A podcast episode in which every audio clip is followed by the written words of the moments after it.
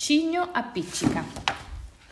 C'era una volta un ragazzo molto buono e molto povero, si chiamava Goffredo. Non aveva nemmeno un soldo per comprarsi un gelato e per questo tutti i ragazzi del villaggio dove abitava lo pigliavano in giro. Avrei voluto vedere loro nei panni del povero Goffredo. I suoi due fratelli lo costringevano ad andare ogni giorno a raccogliere legna nei boschi e guai se le fascine erano poche. Cari bambini, voi credete che sia divertente far legna? Niente affatto. Ci si stanca molto e vengono certe bolle alle mani, vero Goffredo? E Goffredo, il bosco è molto bello e a primavera gli uccellini lo rallegrano, ma per me che ci vado tutti i giorni a faticare non è divertente.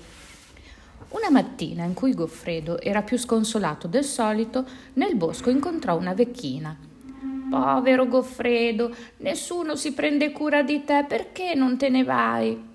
E dove, buona vecchina? Non ho neppure una bicicletta. Non importa se non hai la bicicletta, puoi andare a piedi, piano piano. I tuoi zoccoli non sono certo veloci, ma ti porteranno in cerca di fortuna. Goffredo stette un po' a pensare alle parole della vecchina. Poi si caricò sulle spalle e portò a casa la fascina che aveva raccolta. Sarebbe stata l'ultima. Basta, sono deciso e persuaso. Portare fascine non voglio più. Da domani si cambia vita, voglio proprio farla finita. Me ne vado dal paese domattina e ci faccio sopra anche una fischiatina. Il mattino dopo, infatti, Goffredo partì di buon passo. Si fermò un momento a guardare per l'ultima volta il paesello dove aveva passato la sua fanciullezza e via. Per dove? Ci avrebbe pensato più tardi, in quel momento non aveva le idee chiare. Strada facendo incontrò la vecchina del giorno precedente. Sono contenta, Goffredo, che ti sia deciso. Già, proprio così. Hai fatto bene. Adesso ti dirò io che cosa devi fare. Conosci il pero, quello della filastrocca? Il pero? Ah, quello pero me lo di il vero, non mi dire una bugia, bada bene che ci sia? Proprio quel pero lì. Recati nel campo dove cresce la pianta e vedrai che ai piedi del pero melo, dimmi il vero, ci sarà un uomo che dorme e accanto, legato all'albero, un bel cigno. Tu lascia dormire l'uomo, prendi il cigno e scappa.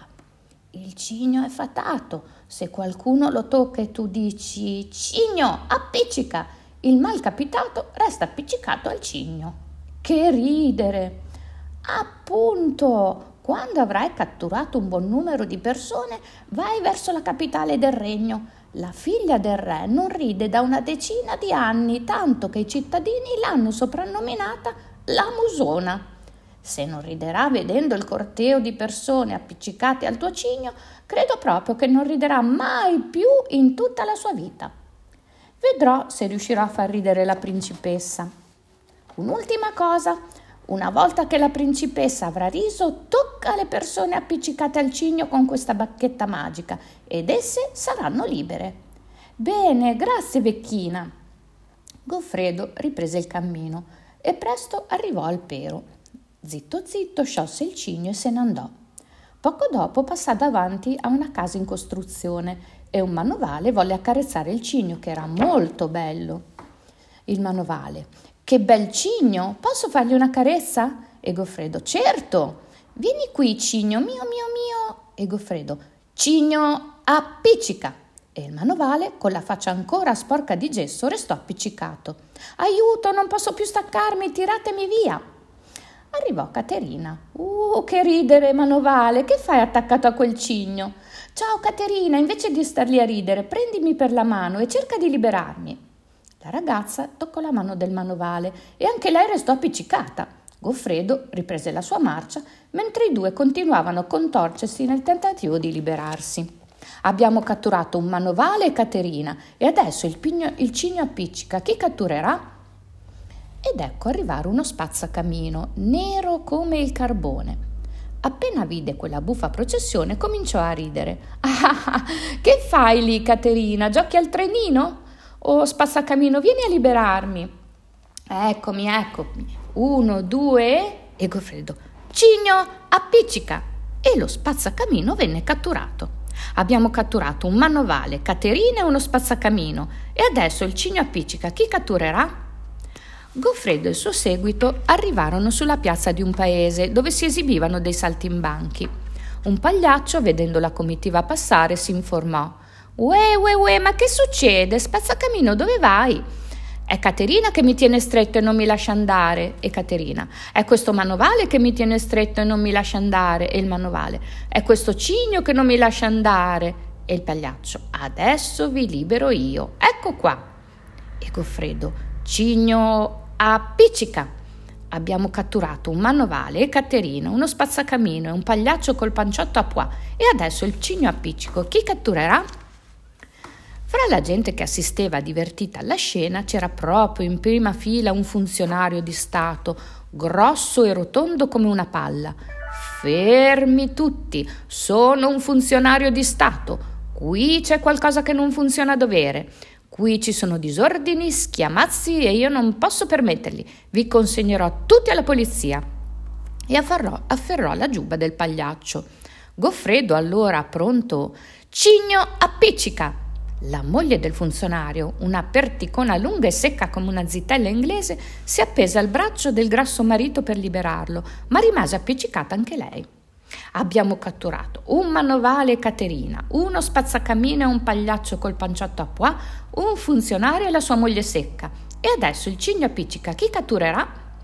Goffredo proseguì la sua strada alla testa di quella catena che sembrava formata da un gruppo di matti e giunse presto in vista della capitale ed ecco che sulla strada arriva una magnifica carrozza dalla quale si affaccia una giovinetta molto graziosa, ma con un viso tanto serio che vien voglia di mettersi a piangere a guardarlo.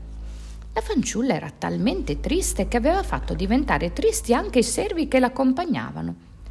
Quando la carrozza giunse all'altezza dello strano corteo, la giovinetta, che era proprio la figlia del re, cominciò a ridere, ma a ridere tanto che non la finiva più la principessa ride, evviva! Ridiamo anche noi! Una bella risata ci voleva, evviva! La principessa scese dalla carrozza per poter ridere meglio e ogni volta che guardava lo strano corteo e i buffi contorcimenti che tutti facevano per liberarsi, scoppiava in una nuova risata. Alla fine si rivolse a Goffredo. Devi venire a corte con me. Voglio che mio padre veda questo spettacolo, è divertentissimo. Chi è divertentissimo? Vostro padre? Ah, ah, che mattacchione, andiamo, dai. Quando furono arrivati alla reggia, il re prese a ridere a crepapelle di fronte allo strano corteo, tanto che, data la sua età avanzata, il medico di corte cominciò a preoccuparsi per la sua salute. Maestà, moderatevi, è pericoloso ridere tanto in una volta sola, non ci siete abituato. Ma il re non se ne dava per inteso.